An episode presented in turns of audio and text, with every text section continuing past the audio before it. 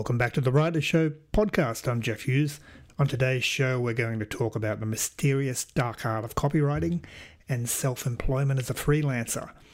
Now, to take us on this journey, I'm talking to Sarah Townsend, who has a best selling book called Survival Skills for Freelancers. As a freelance copywriter for more than 20 years, Sarah Townsend helps purpose led businesses discover the power of persuasive copy. In 2020, she published Survival Skills for Freelancers to help business owners around the globe tackle the day to day challenges of self employment.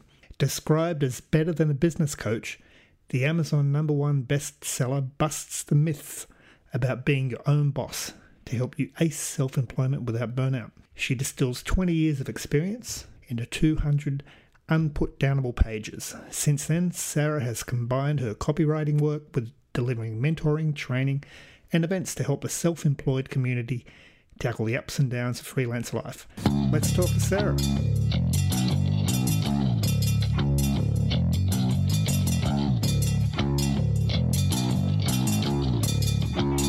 Your new book, Survival Skills for Freelancers, distills your 20 years' experience as a freelance copywriter. How did you get started? Um, so I, yeah, gosh. So I sort of fell into marketing many years ago, feels like a lifetime ago. I was working for a financial services company and their marketing department relocated up from London. And I just always fancied the idea of working in marketing, even though I didn't have any training in it. I just figured it was something that I was drawn to. So I applied for a job with them and got that, worked with them for, I guess, three years. And then they made a third of the marketing department redundant. And this was in the 1990s when they were offering really decent redundancy packages. So I applied for voluntary redundancy and went to work for the magazine publishing agency um, who were publishing my customer our customer magazine for me. So that was what i was responsible for um, within the company. So i went and worked for them for three years as an account manager and an editor. And i absolutely loved my job but then i became pregnant. And I live in uh, a city in the UK called Gloucester, and I was working in a city in the UK called Bristol.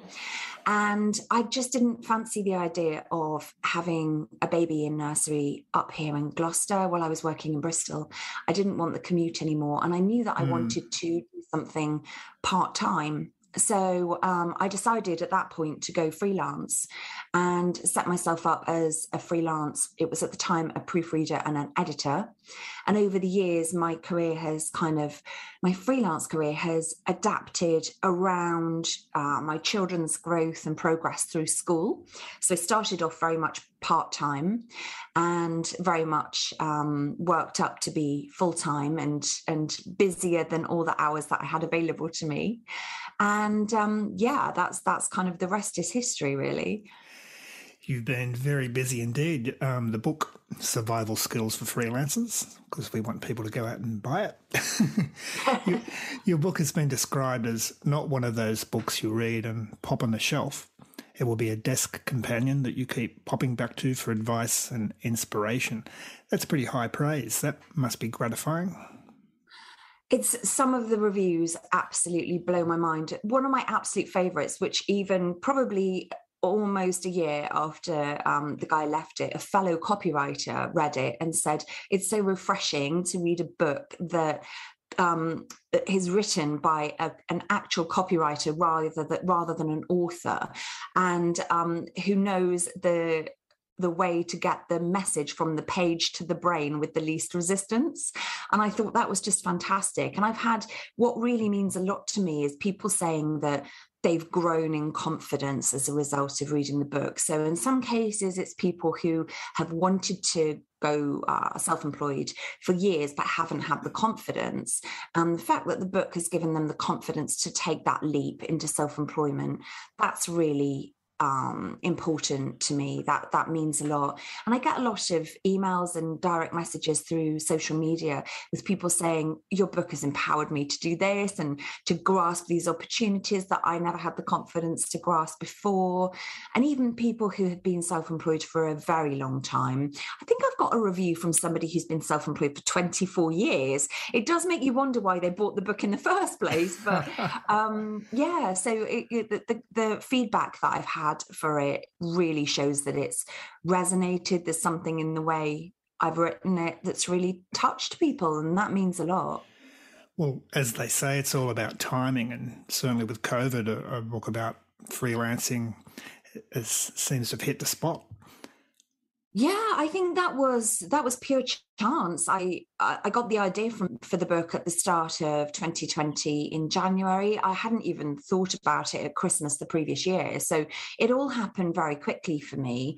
I'd, I'd been one of those people who had always said, "I'll never write a book." You know, everybody says, "Oh, yeah. everyone's got a book in them."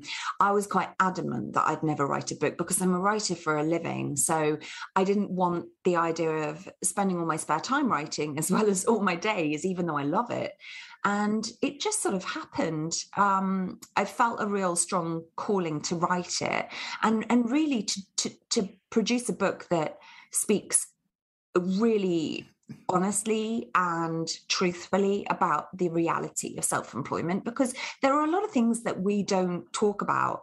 And I don't think we help one another by pretending that everything is unicorns and rainbows. And um, I think the nice thing is that once you know the coping strategies for the challenges of self employment, self employment can be brilliant, absolutely brilliant. It's just that we often don't know how to deal with those things like when we should say no to work and how you know how on earth mm. do we know what to charge and um, how do we deal with the isolation and the self-doubt and the imposter syndrome and those things that creep in? So yeah it just feels like it's it's really touched a chord with people. But i'd written the first draft before covid was even a thing so it just was coincidental timing. How long did it take you to uh, write the entire book um, I'd say to get to the first draft from the just from the seed of the idea was practically two months. I think I'd sent out the I'd sent out the draft manuscript to my sort of cheerleading team, you know, my beta readers, um, by the end of February. And as I say, I only had the idea in January, and I didn't spend the whole of January writing because I did have the this idea of wanting to phone round and speak to other people I knew who had self published to kind of pick their brains and ask them what was one thing that they'd learned throughout the process of self publishing that they would have loved to have known at the start. And that was a really important step for me because that that was really what gave me the confidence speaking to these people and them all saying oh you know you have to write a book. Like it'll be brilliant and and you know it'll be really popular and this kind of thing. So obviously that was my sort of that was my research stage i suppose to a certain degree and getting all that encouragement from people who'd read the blog post that inspired the book was really important in the process for me. Copywriting's a bit of a misunderstood art form. I think most people outside the industry wouldn't understand what it was and yet it's all around us. What do you love mm. about copywriting? Um I love the fact that we get to teach and persuade people with the power of words. I've always loved the power of language, and I find the way that language develops is absolutely fascinating. I, I know a lot of people are kind of uh, shocked and and and dismayed at what they consider to be falling standards of English, whereas in many cases I think it's just natural language development. It's always happened and it always will um, and yeah i think with with copywriting we get to um, we get to persuade people and to encourage them to see things differently. Um, and that's that's part of the skill really.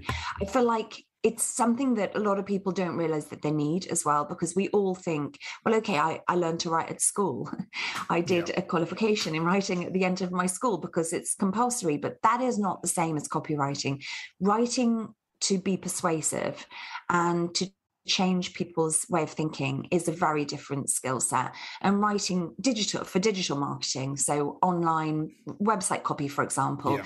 that's different again so i would always encourage business owners to consider using a copywriter to write their own website because yes they know their business better than anybody else but a copywriter will be able to identify and refine and articulate the things about your business that you should be saying and to identify the things that you need to leave out because it's too much information. It's not yeah. relevant. It's not helping to persuade the customer to see your business as the one to select and, and to work with. So it's really important stuff. It is an important skill in in in being persuasive i think it's just just as important in knowing what to leave out as as what to what to put in. And and i think what people often forget is that they think oh we need to get all the facts across. It's not actually to do with how much information you provide. It's more to do with how persuasive you are how compelling you are how well you tell the story of that business yep. and what that business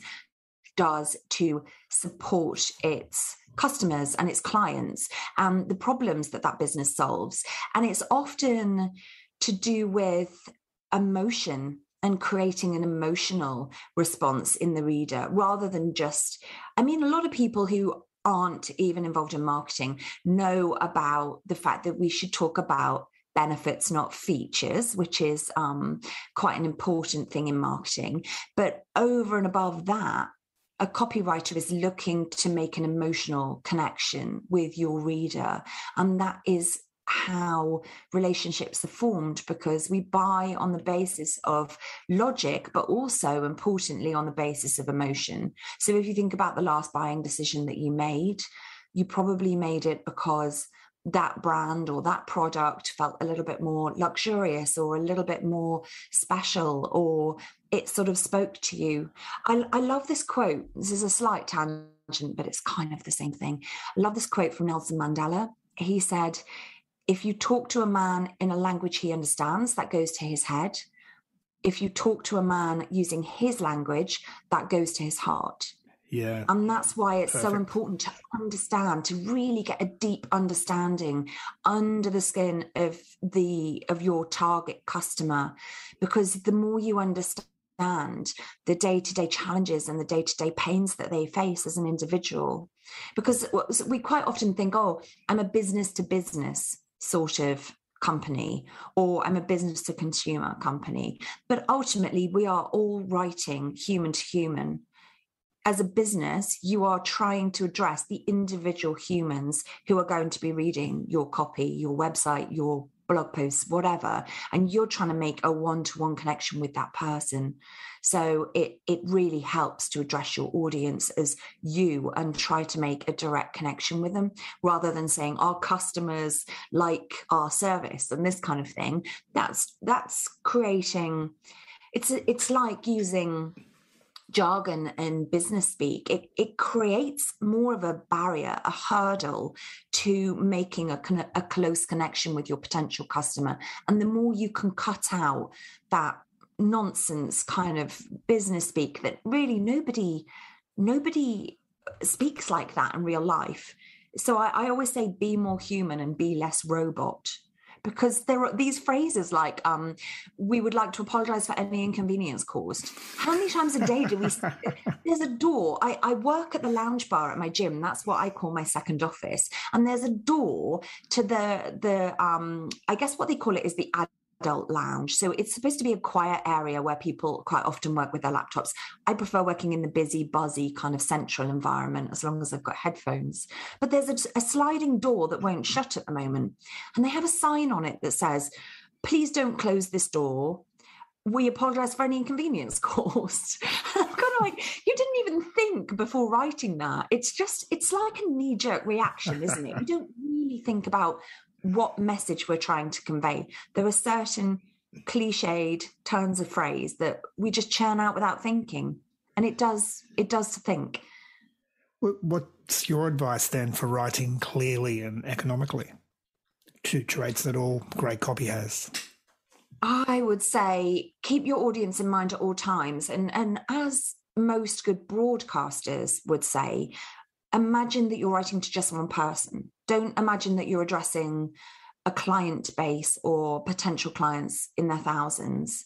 And don't use kind of you as the collective use you as the individual. So stop talking so much about yourself as a business. Stop being so we we we and um, start focusing really directly on the problems that you solve for your clients.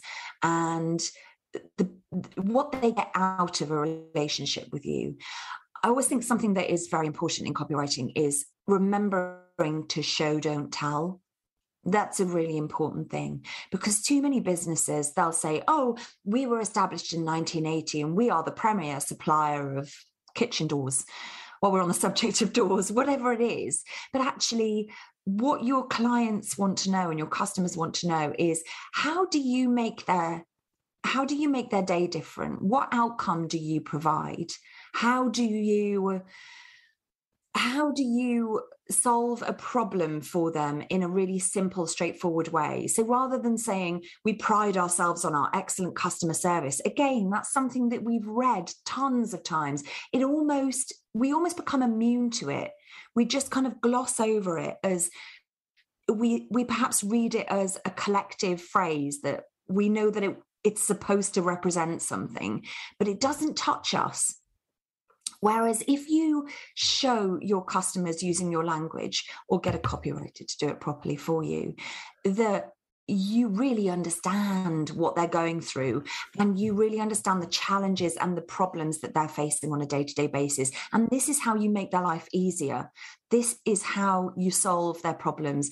This is what they get out of working with you or buying your product or hiring your services. Be super clear. Be focused on your customer always look back over your sentence, anything you've written, even in emails. In fact, in, especially in emails, because we're all so, so busy.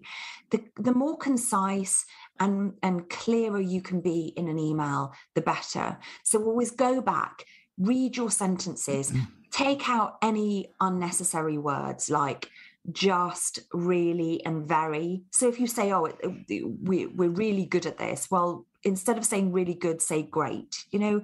So replace those words that can be replaced with something simpler. Take out the unnecessary words. I do it with my own writing. We all naturally edit to a certain degree. And the, the more harshly, I guess, you can be a critic of your own writing, the better the outcome. So even when I write a, an email, even though I've been a copywriter for, gosh, probably close to 30 years now, I still go back over what I've written and rewrite my sentence to be as economical, as clear and concise as possible. A, a book I have on my desk, um, you may have read it by uh, Roy Peter Clark, How to Write Short. No, and it's, it, it, it, it's marvelous. I picked it up at an airport somewhere for a quick read, and it's the copy I'm looking at now, it's very well thumbed, but it's just how to get to the point in writing in any medium, um, whether it's Twitter, whether it's a blog, just how to cut the crap. So, highly recommended that one. Perfect. Sounds brilliant. I'll, I'll, certainly check that out. And I think you mentioned Twitter there. I actually think that when Twitter moved from 140 characters to 280, it was actually a bit of a disappointment to me because I, I think agree. So disciplined. It's a real skill, isn't it? Writing yeah. concise copy that grabs attention for social media because we all need to do it because the, the, the, half life of a social media post. I read a post about this once actually, and and just how long a post stays in the feed.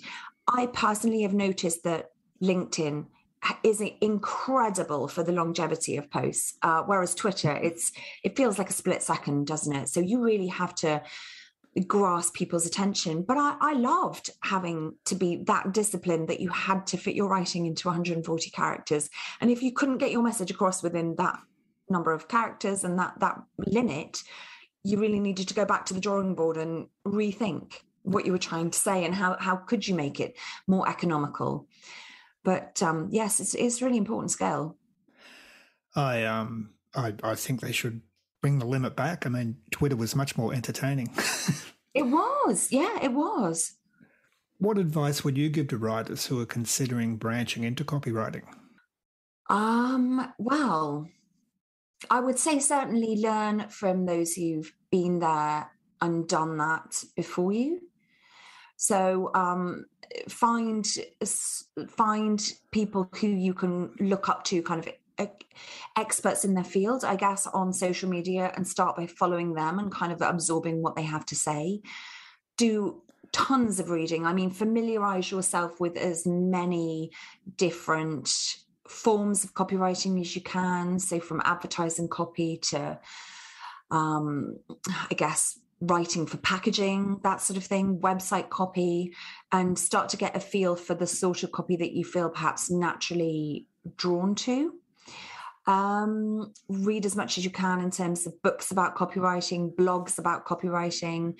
As I say, follow those experts. I think that's a real, a really important way to to learn look at how other people do it. Maybe set yourself a couple of target um, projects. Perhaps if you you t- take a piece of work that you've seen someone else has done and you don't think they've done it particularly well, and have a go at rewriting it yourself. And then perhaps read a couple of books on the craft and then try to improve your writing on the basis of what you've read but just to always keep trying, keep improving, keep watching the market, look for emerging trends, follow those experts. Um, yeah, I mean that that that would all be good advice to to follow if you're fast starting thinking about getting into copywriting. That's great advice. Talking about self publishing, which is a topic close to my heart, um, you've self published this book. Yeah. What have, what have you learned about the self publishing process on this project? Oh my gosh, it, it's just I mean, you'll know this better than anybody. It's just the biggest learning curve, isn't it? I went into the process knowing absolutely nothing about KDP and ACX and Amazon and Audible and goodness knows what. So to me, it felt more like a vertical than a learning curve. I learned so much so quickly. It was a very accelerated process. And people say to me, Would you write another book? And I have to say, never say never, because part of the pain really of going through the self-publishing process was learning finding my way through the the self-publishing maze and getting the right support from the right people. So obviously i'm an editor by trade so i didn't um, hire somebody to edit the book. I got it copy edited at the very very end um, before getting it proofread. But just the process of buying the ISBNs and the barcodes and cover design and landing pages and promotions and marketing and PR and getting it laid out. And oh my gosh, it is a minefield. So ask experts, get advice, speak to Jeff. Um, it sounds like it's what you do. And it, it really is important to get the right people on your side because it is it particularly if like me you're trying to learn to write and publish a book when you've never done it before and you're trying to do that uh, on top of the day job because it's a really big challenge to do that. It's a big topic. And yeah um, it certainly is. one one thing i admire about your experience is um, the reviews. You've got reviews are pretty essential part of the indie publishing process. As you know, no no reviews, no social proof, no sales. Yet you've managed to achieve 350 reviews in a year, which is insane. That's incredible. Yeah. What, yeah. what, what was your strategy to get so many reviews? Oh gosh. Oh, do you know what? It, it, it, it, still gives me goosebumps. I know people who've gone through that. I mean, uh, uh probably all of the people whose brains I picked at the start of the process to ask what they learned from the self-publishing process. If I look back at their books, they are maybe two, three, three years down the line, and they still don't have as many reviews. I mean, they maybe don't even have 50% of the number of reviews that I have. Um, and I think really a lot of it was to do with really focusing on making personal connections with people. And I know this sounds like hard work and time consuming and it is and ironically the subtitle of the book is um, tried and tested um, tips to ace self-employment without burnout because it's very much got a focus on the, the right mindset and avoiding the stress and overwhelm and burnout that can come with self-employment. And ironically i kind of just threw myself so full on into the process of promoting the book and trying to spread the word that i don't know how i didn't fully burn out at that point i think i was just still riding on a journaling you know what it's like so i i asked people and I thought that that was a really important part of the process. I knew it meant swallowing my pride a little bit and going outside my comfort zone. And we don't really like make it it feels a bit cringeworthy and a bit uncomfortable to have to say to somebody would you mind leaving a review for me? Because it actually really means a lot to me. I mean i think it means a lot to any author but particularly when you're an indie author and you're doing all the work yourself you're doing all the publicity all the marketing. Um, i even got the book featured in forbes and I, i've done it all myself. So it really was just by I'm a big fan of voice notes. They feel like they fit with me very naturally. I'm quite a chatty person, as you can tell. And um, if somebody was kind enough to leave a post on their social media, I would drop them a voice note and I'd obviously put a comment on the post and quite often share the post, particularly if it was on yeah. Twitter. I'd retweet anybody who said anything nice about the book and I've got a lot of followers, almost 8,000 on Twitter. So for them, if people picked up on the fact that I was retweeting, I guess that's putting them into a wider audience. So it's kind of a win win. But I would always then drop them a personalized message and say it really did mean a lot to me i would really appreciate it so much if you take a moment to leave a review on amazon because it helps me to reach and to support more freelancers and more entrepreneurs and um, most people were like sure yeah i'd love to help and i think you know we we we, we feel as if we're inconveniencing people by asking but actually people do if they are bought into something already if they're already in love with the book and saying you know gosh i'm keeping this book on my desk because i want to dip into it every few moments um, to remind myself of the wisdom on what to charge or how to deal with negative self-talk or whatever it may be so they're already supportive, they're already a fan.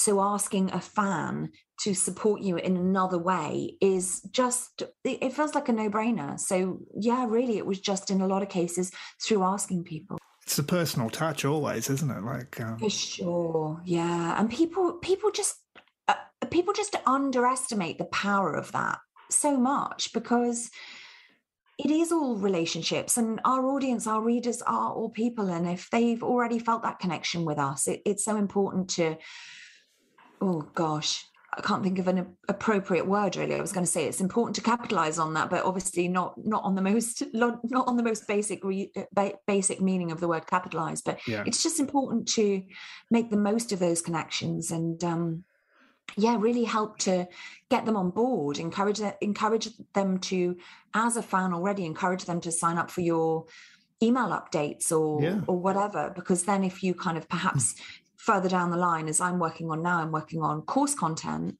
then i will know that those people are the people who will be interested in my course content because they're already super fans yeah that you, you've already pre-qualified them for your course yeah for sure now now that you've self-published What's the one thing that you do differently on your next book? Oh, wow. That is a big question because there's probably a lot I would do differently. I mean, really for me it's it's knowing how the process works is just gold dust. I mean, maybe I'll write a book about about about how to write a best-selling Amazon book. I don't know, but um, I, I, just think taking taking into account all the stuff that I learned from the process last time. It's a bit of a cop out answer, but there's so much time I can save now by by knowing that. I mean, I nobody told me to begin with, for example, that when you buy, I'm not sure what the situation is in Australia. Do you have to get ISBNs in the same way as we do in the UK? Yeah, we do. There's a uh, organ- organization in Melbourne called Bowker. I think they're US right. affiliated, so you buy your your ISBN through them? Yeah, so um, so in the UK, um, there's an organization called Nielsen, and you buy your ISBN through them, and you buy your barcode through them. And nobody said to me, "You'll need a separate ISBN for your Kindle yeah. book." Yeah. and for your paperback. And they sell the ISBNs individually for about 89 US, uh, sorry, 89 um, U- UK pounds and um, couldn't think of my currency and but they sell a pack of 10 for something like 119 so i'm naturally a bit of a bargain queen. So for me i can't not buy the cheaper version even if i had no, at, at the point of writing i had no intention of ever writing another book again. But i thought well I, I i can't not pay an extra 20 bucks for for nine more ISBNs. It's just it just doesn't make any um, economic sense. So I bought the larger pack, and then I was so glad I did because someone said, "Oh yeah, I need the oh, yeah. ISBN for your Kindle version." I said, yeah. "Oh, I didn't even realize you needed a different version." So yeah, I was really glad I did that. That that's a good little tip to share. Well, um, I think that could be your next book. course, how to get 350 reviews in a year. yes. And of course, that's just on Amazon because there are extra reviews on Goodreads. And to be perfectly yeah. truthful, I'm a little scared of Goodreads. I know it's also owned by Amazon. And it's funny to me because I released the, audio, the audiobook version of Survival Skills for Freelancers about – two months, three months ago, because I couldn't record it during lockdown because the studios were closed, yeah. the sound guys weren't working, etc. So I had to have a real big delay. But that means that the audible version of the book only has something like 10 reviews because it's owned by Amazon, but they use a completely different review system. So um, yeah, I've been trying to encourage people who are re- who are listening to the Audible version now to to leave their reviews as well because that's important as well. Did you narrate um, the Audible version yourself? Yeah, I did. It felt like the right thing to do because the book is based on such a personal story, and yeah. some of the information is very hot on your sleeve. It's very reality check and it's very much based on my own experiences good and bad and a lot of the mistakes that i've made along the way so that other people can bypass those mistakes and, and become successful more quickly and more efficiently. So yeah for me it felt very natural to be narrating it myself. Of course being a freelancer means using your time efficiently. I've, I've been a freelancer myself since 2013 being efficient is something I've learned the hard way. What's yeah. what's your advice on time management for freelancers? I know it's a big subject, but yeah, it is a big subject, and and it's funny because these individual subjects that affect freelancers are things that I could talk about all day long. So yeah. I sometimes have to pause to think, how can I do this in a bite sized format? So I would say uh, learning to be efficient is partly to do with knowing your own strengths and the times of day that you know you're at your most productive. So for me as a writer, I know that I get a lot of my writing done first thing in the morning and then there's quite often a period when I'm not supposed to be working. But if I take a break in the middle of the day, so um, my mum has been in hospital recently, so I've been having to take time out to visit her in hospital. So that's meant um, missing whole afternoons of work. And sometimes to catch up, I've needed to work into the early evening. And I find that I'm actually really productive that time of day. When I'm less productive is early afternoon, and I tend to have a bit of an energy slump then. But I know that I get my energy from people. I'm quite extrovert, at least on the surface. And I prefer to schedule my Zoom calls for early afternoon because if I've had a productive morning of writing and getting tasks done, then I might be starting to flag by just after lunch. So I'll make yeah, sure I'll yeah. make myself a decent, healthy lunch because that's important too. I'm not always naturally the best at looking after myself and remembering to take breaks to eat and exercise.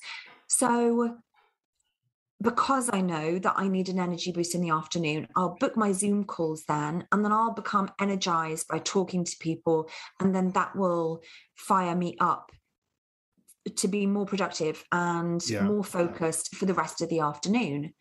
So, also, another thing that's super important is to remember to build in these breaks, activity breaks. So, I always recommend taking a decent break in in your day every day however busy you are. And it feels like a paradox that when you are really busy you feel like oh gosh i haven't got time to exercise.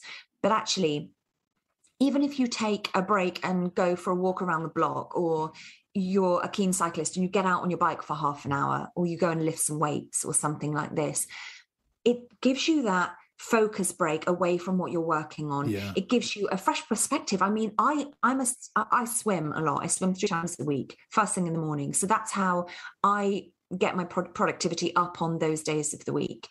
And when i start work after a swim I quite often find that if I've been struggling with what to call something, for example, I'm struggling with getting clear on a concept for something perhaps to do with my own marketing or the courses that I'm developing, and I'll be swimming and not intentionally thinking of anything particular, but I will solve those problems because my brain is free to act in a different way. So because I'm exercising, it releases the endorphins and the, the happy hormones that really help you to boost creativity.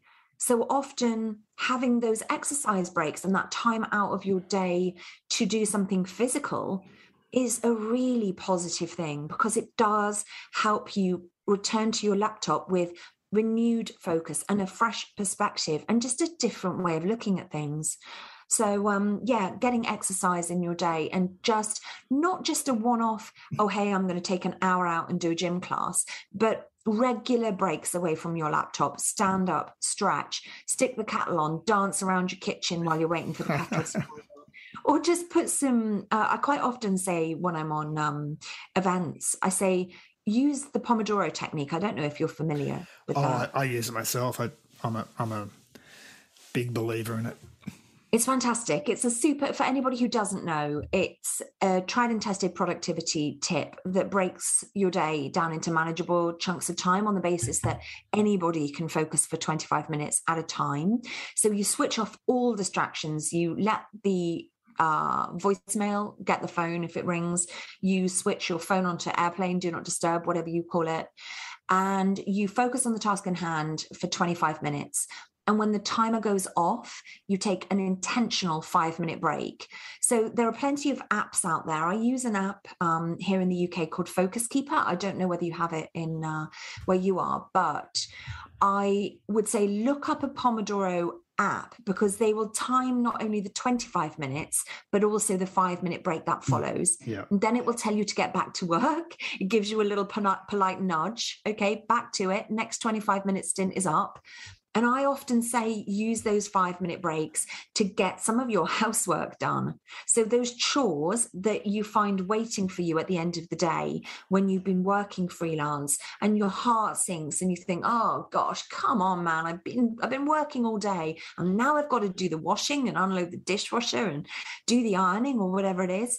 So, I often say, while you, you're waiting for the kettle to boil, unload the dishwasher, stick on a Yeah, wash, exactly. fold the linen, you know, the, whatever, whatever it is, get your chores done in your five minute breaks. And it's incredible just how much you can get done in an intentional five minute break. Oh yeah, I I I, I bore many people with um, talking enthusiastically about the um, Pomodoro technique. The one I use, the app I use is Be Focused. I just uh, had to click on it to tell you. sounds like a sounds like a similar thing. It's Yeah. they're, they're great. I mean, it's such a it's such an effective model, and and um, also it's worth mentioning that after the fourth twenty five minute stint of work. You are supposed to take a longer break, so like a 20 minute break. And that would be when you could go outside, get a walk around the block, Yeah. um, and just make time for exercise, make time to make yourself some healthy food, a healthy soup, or whatever it is that floats your boat just um, get outside, get some fresh air, get some exercise, and return to your laptop with a renewed focus and renewed productivity. So important. Oh, it's it's very important for mental health, and of course, you're a mental health advocate and Absolutely. a mentor for freelancers. Tell me a bit, bit about that. Um, yeah. So really, when I so I but bit of backstory, I just thought I'd write a book, publish a book, and go back to the day job. And my life would be unaffected. And it has turned my life upside down. So obviously, I'm still doing the freelance copywriting, um, which is still my love and um, still inspires me daily. I'm doing less of it because I have less time. Um, over the past year, I've taken part in over a hundred live events and podcast interviews, wow. just helping to spread the word about why prioritizing your mental health and well-being when you are self-employed is so vital because yes. it's really easy if you don't know how to deal with these the challenges the eight myths that i dispel in the book um, the myths of self-employment no you know going solo doesn't mean going it alone we all need connection and yeah. um, community around us and to, to help us deal with the isolation for example but if we don't prioritize our mental well-being it's easy for day to day stress to become overwhelmed and for overwhelm to become burnout. And if you crash and burn as a business owner or an entrepreneur or a freelancer, whatever you want to call yourself, you have no business left because you are your business. So it's not good for you. It's not good for you financially. You're not going to be earning anything unless you have some very expensive insurance. So it's vital to uh, be able to prioritize those things, taking breaks, setting boundaries, saying no when you need to, and building in time to exercise, to take care of you. And I'm talking about self care. I'm not talking about. Mm. Um, bubble baths with candles. I mean, obviously yeah. that's nice too, but really focusing on in, incorporating the things that the other things that you love to do obviously as freelancers we quite often become freelance because we have this special skill that we want to share with the world and it's the thing that we love to do. And particularly in the creative sphere a lot of freelancers don't know when to stop because we get in the flow of doing this thing that we love eh, whether it's writing design illustration whatever it is. And we realize i mean this is the thing with me i mentioned earlier i'm not always the best at looking after myself. So i quite often will get in the flow of what i'm doing and i'll get to three o'clock and i'll think oh gosh I've been so fixated on finishing writing this website that I've actually completely forgotten to eat. So that for me is a bit of an ongoing problem. So making time to prioritize the other things that inspire you, taking time off is so important to recharge your batteries. Anne Lamott said, almost anything will work if you switch it off and back on again, even you. I can't remember, that's not word for word. It's something along those lines. That's a great it's quote. Take a break, switch off, switch back on again, just reboot. Take time to reboot. It is so, so important. You can't possibly do your best work if you are not taking care of you. So yeah, over the past year, it's just really become important to me. I've had my own mental health challenges throughout my life, really, and and certainly throughout my freelance career. Yeah. So I felt that when I started as a freelancer, I was juggling learning to run a business with learning to be a mum for the first time. And I knew nothing about either of those things. And back then, this is 1999, think back there was no there was no internet. There was so, certainly no social media. There was very little internet. I certainly didn't have it on my computer. And it doesn't look how it does to us now. So i had no support. Mm. I knew nothing about being freelance. And i tried to find books that would help me mm, become a, a, a freelance a female founder, a female business owner, entrepreneur, whatever you want to call it. And there was nothing that spoke to me in my language as a 20 something year old woman starting out and, and, and not wanting my business to be the be all and end all at that period of my life because I was also being a mum. So I really set out to, to write a book that would help people feel that they have that support um, in their lives. So the support to uh, feel confident and to feel empowered and to to take the opportunities that are going to help them to grow as an individual and a business owner and I really didn't have that support. And I learned everything I learned as a freelancer the hard way. And it took me blooming years to get good at this stuff. And I don't want other people to have to go through that. I want other people to beca- be able to become successful a lot more quickly than I did and with a lot fewer mistakes. So bypass the mistakes that I made along the way by learning from my experience. And yeah, so for me, it just became a natural progression to start talking about freelance and mental health and well-being. And i've actually been shortlisted for an award. We have here in the uk the association for the independent professional and the self-employed ipse and every year they do an annual awards ceremony that celebrates the freelancers of the year. And i've actually been shortlisted in the mental health and well-being category or the well-being category Congratulations. And I, Fantastic. Thank you. Thank you. But I'm feeling really nervous about it because the award ceremony is next week and it's down in London. It'll be the first time I've been to London since the lockdown last March here in the UK. And um, I'm not going to lie, I would love to win. I would, so many people are just going, oh, it's just an honor to be shortlisted, which of course it is an honor to be shortlisted. But I've given so much of my time and energy to spreading the word about this, and I've not been paid for any of it. So, um, all the podcast interviews that I've recorded, it's helping to spread the word, it's piggybacking onto other people's audiences, and hopefully to reach and support more people. But obviously, that doesn't pay and it takes time out of my earning potential. So it would be lovely to get the recognition for for that i must i must admit. But as long i mean the, the reward for me is really the fact that i'm making a difference to people's lives in such an important cause. You've certainly hit a note with this book and um, as we spoke before um, it's been timely in this time of covid uh, people reassessing their employment choices and looking at embracing the freelancer's life. Yeah, you've you've hit it at the right time. What's next for Sarah Townsend?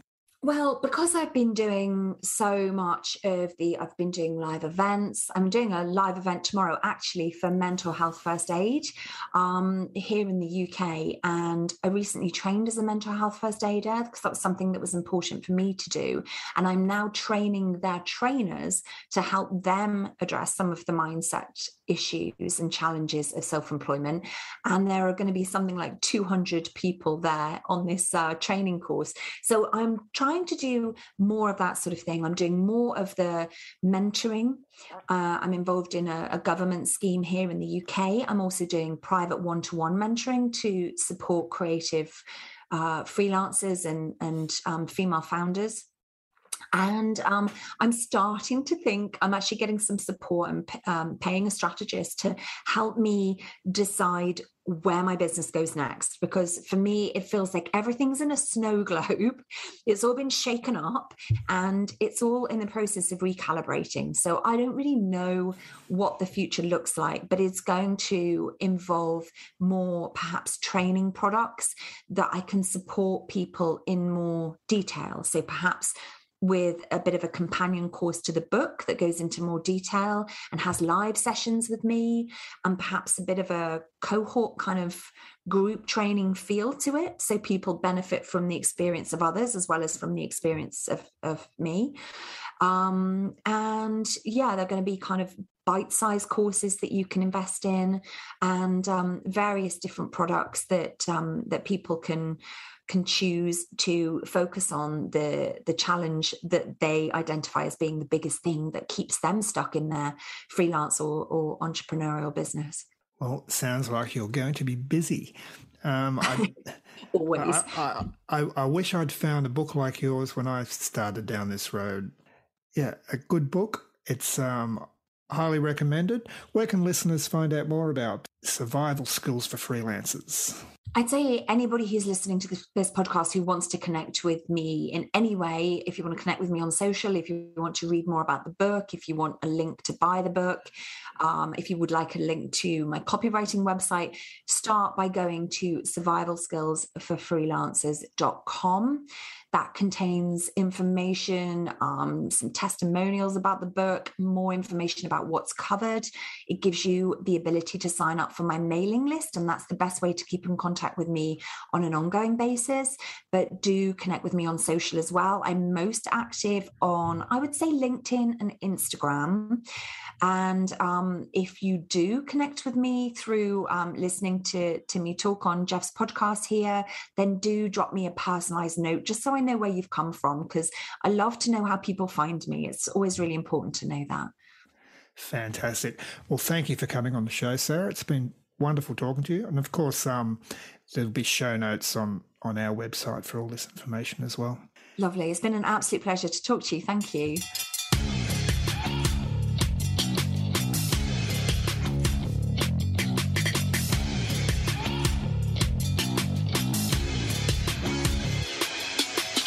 That was author Sarah Townsend. If you're a freelancer or considering becoming one, I highly recommend Sarah's book, Survival Skills for Freelancers. You can buy the book direct from survivalskillsforfreelancers.com.